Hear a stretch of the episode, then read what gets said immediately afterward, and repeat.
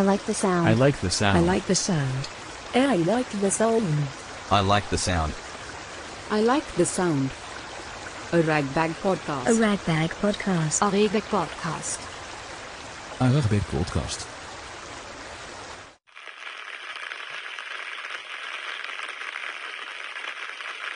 You're listening to the sound of raindrops hitting an umbrella. This is from a video posted by podcaster and friend of the show, Steph Fuccio, on her Instagram. I recommend that you check Steph's Instagram out for this reason. There's a whole bunch of other stuff like this on there. It comes up in our conversation this week. That's right, Steph Fuccio is our returning guest, and we're just going to have a nice conversation about different sounds that we like, if you don't mind. And at the end of the episode, I'm going to be talking about the art of violin making. So we've got loads of different stuff on this episode. Let's hear from Steph. I love the sound of. I have so many categories. I narrowed it down to clicking, liquids, and voices. Clicking, liquids, and voices. Yes. Okay. usually not a combination of the three. yeah. Okay. What, what what kind of clicking are we talking about? Uh, pens and pencils, probably to the chagrin of people around me. I love clicky pencils, which I used to resist because I like old fashioned pencils too. But I, there's something very satisfying about hitting it three times, hearing that clicking sound, and then having a very robust writing instrument. Yeah. Yeah, Yeah. and and keyboards. I love the click of keyboards. Um, I mentioned I got a new computer recently, and it has that annoying clicking sound on it. Like when you type, it does an old-fashioned typewriter sound. Only I like it, and I haven't turned it off in weeks. Okay. So it's an actual sound effect that you've got built into the thing. Yeah. yeah, It was the default, which I imagine would really bug most people, but I I actually kind of like it, so I'm keeping it for a while. Yeah, that's cool. Well, I I like it because I associate it with good things. So when you when you're typing away, that means you're being productive, right? I'd rather hear that than hear the sound of me thinking about what to write. see what I mean? It's very, very true. Yeah, and the and when you get when I get thinking and it comes out of my fingers, like I fit, there's a certain like momentum and urgency and kind of like creative pulse, and that I think I associate with the sound too. So it's just yeah, it's kind of a fun sound.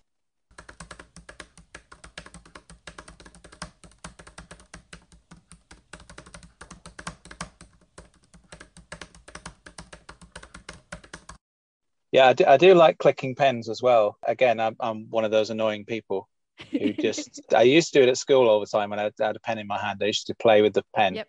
and just sort of flick the pen up in the air. Anything apart from write with it, really. exactly, exactly. And when I first started recording podcasts, I had uh, clicky pens around me, and as my own editor, I learned very quickly: do not bring a clicky pen to the interview.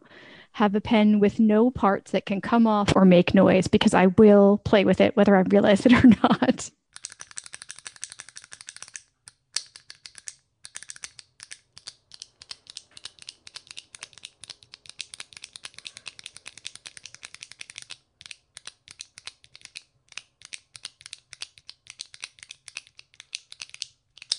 I've, I've made, made the mistake where the, when I first started interviewing people, I, I realized I just used to tap on the desk. Yes. I, I, idly That just tapping on the desk.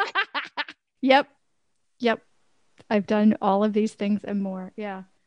And I've annoyingly brought ice to the interview today. I don't know if you can hear. Ah, I like, yes, I can. Yeah, I know better than this, but here I am. yeah. Well, that's a, that's a nice. Ice is a is a great sound actually.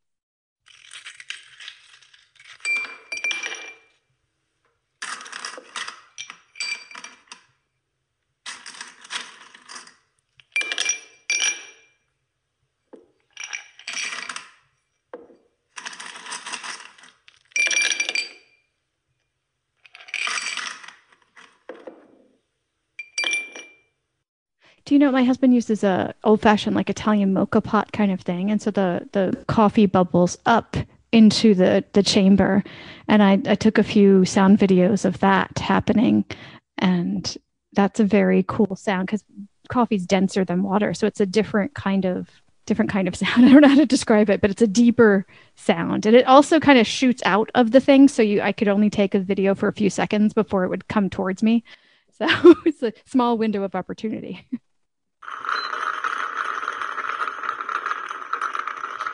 So that's a signal that it's ready.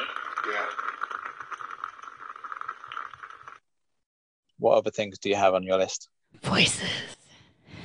Voices. Voices. And it's interesting because I listened to your words episode last night and I was trying to d- figure out if it was the word, the sounds of words that I like, or the actual instrument of our voices. And I think it's more the, especially the gristly, bassy sounds that we make, but not necessarily the words that are attached to them. And I don't know how my brain separates the two, but it does.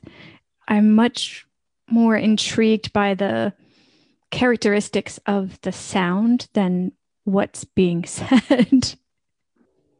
The musicality of the voice. Yeah, yeah. I just realized that over explained some bad choices I made in my 20s, but that's probably not for this podcast. oh, I'm, I'm intrigued now as to what your bad choice was. well, no, it just very, very good voices doesn't mean that they're saying the person saying doesn't necessarily good or honest or you know trustworthy things. It's just oh, you sound very good. So Yeah, yeah, but that that's a big part of a person's charm, I think. If if if somebody's really good looking but they got a really annoying voice, then uh, and likewise, if if you don't find a person physically attractive but their voice is, uh, if they've got a certain way of speaking that really charms you, yes, Um, absolutely, you know, yeah. it's uh, it's it's an underrated characteristic, I think, because I think people ha- have that tendency to go with the, the vision, what what they can visually see in Mhm. in front of them. But actually, uh, you know, a, a, a big part of a person's attractiveness is the way that they sound. I agree. I agree. Yeah, and and it's one of those things that you you you find yourself being attracted to a person, but you can't figure out why. You can't you can't put your finger on what it is. It, what you see in front of you is not what you would usually find attractive, but it's it's it's more the person is charming you with the way that they talk and the way that they sound. Yeah, yeah, that's really, really true. Like I'm, I don't think I've ever been inspired to look up what a radio personality, radio host, what have you, looks like. But for podcasters, if I'm intrigued by their voice, I will pretty instantly go try to find like a picture of them so I can match it in my head. Whether it be male or female, it's not it's not like a sexual attractiveness thingy. It's more like I want to have the full picture of who they are. And I don't know why that comes through on podcast and not radio because it's they're both a very very audible audio medium. So I don't I don't know. There feels like there's something different there. Yeah, well, there, there's something quite personal about podcasts, though, isn't there? So, like, you you sort of uh, you you feel a certain connection to that person, perhaps more than you would like a radio host. Maybe Yeah. I don't know, but I mean, I, I don't know about you, but whenever I've seen, um, whenever I've become familiar with a person's voice and I've kind of seen a picture of what they look like, Mhm. 99% of the time, it's completely not what I thought. you know, I, I really didn't think that person would look like that. It's very very true. And some, sometimes it's it's they're more attractive than I thought, and sometimes it, they're just very different than I had thought. Yeah, or, or quite often they're a lot older or a lot younger. yeah. You know, um, Yeah. it's complete, completely, um, completely the wrong impression given by Yeah. the voice. It's too funny. That's really, really true. It's it's rarely exactly what you think. I agree. That's so funny. How do we so we are we are making assumptions about how someone looks when we listen to their voice. But where do we get those characteristics from? Yeah, I guess you're just burst, basing it on your own personal experience, uh, which is limited. You know, like I don't know that many French people, for example. So if if I um if I hear a French voice on the radio, I'll picture the French people that I know. just because of just my limited experience. Uh, you, you must look like that guy that I met once right. because you've right, got the right. same voice as him. Yeah, unless they sound very nasally, in which case I might just automatically think they have a bigger nose than what I was thinking. But in general, I wouldn't know where to put those characteristics. Yeah, that's really Yeah. true. Uh, any particular types of voices that a- appeal to you the most? yeah, I really like deeper, raspy voices. If it sounds like they're about to lose their voice, I'm generally intrigued. Like- which sounds like it would be, you know, kind of like, what's wrong with me? But there's I don't know, there's something really it feels really honest to have someone that's almost that's been talking so much that they sound like they're about to lose their voice. It's like, oh, they have a lot to say. I'm going to listen in.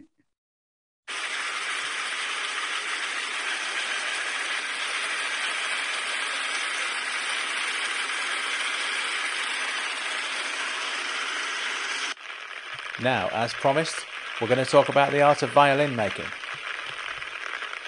And what I'm going to do is read out an extract from a book that I discovered called The Sound of Life's Unspeakable Beauty by Martin Schleske. Now, I don't really know what to say about this book. It's uh, an extraordinary thing.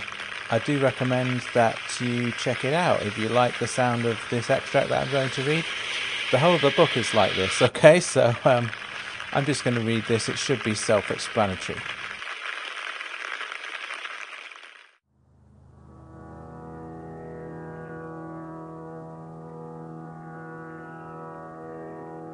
The old timers knew how to find a singer. Families rooted in the tradition of violin making tell of their fathers who stood daily at the rapids of mountain rivers, listening to the logs crash into each other as they floated through the torrents down into the valley. On colliding, some of the logs began to vibrate, to sing, to sound. In this way, the masters identified them among many of those special singers used in making their violins. Hundreds of years ago, tiny seedlings searched for water in the thin soil of the mountain forests, and over the course of time grew into stately trees.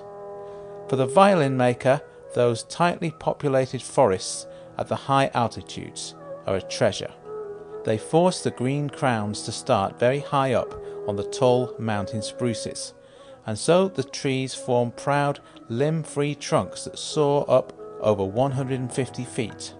Their wood is superior to any other natural material for the acoustical resonating surface needed to make musical instruments.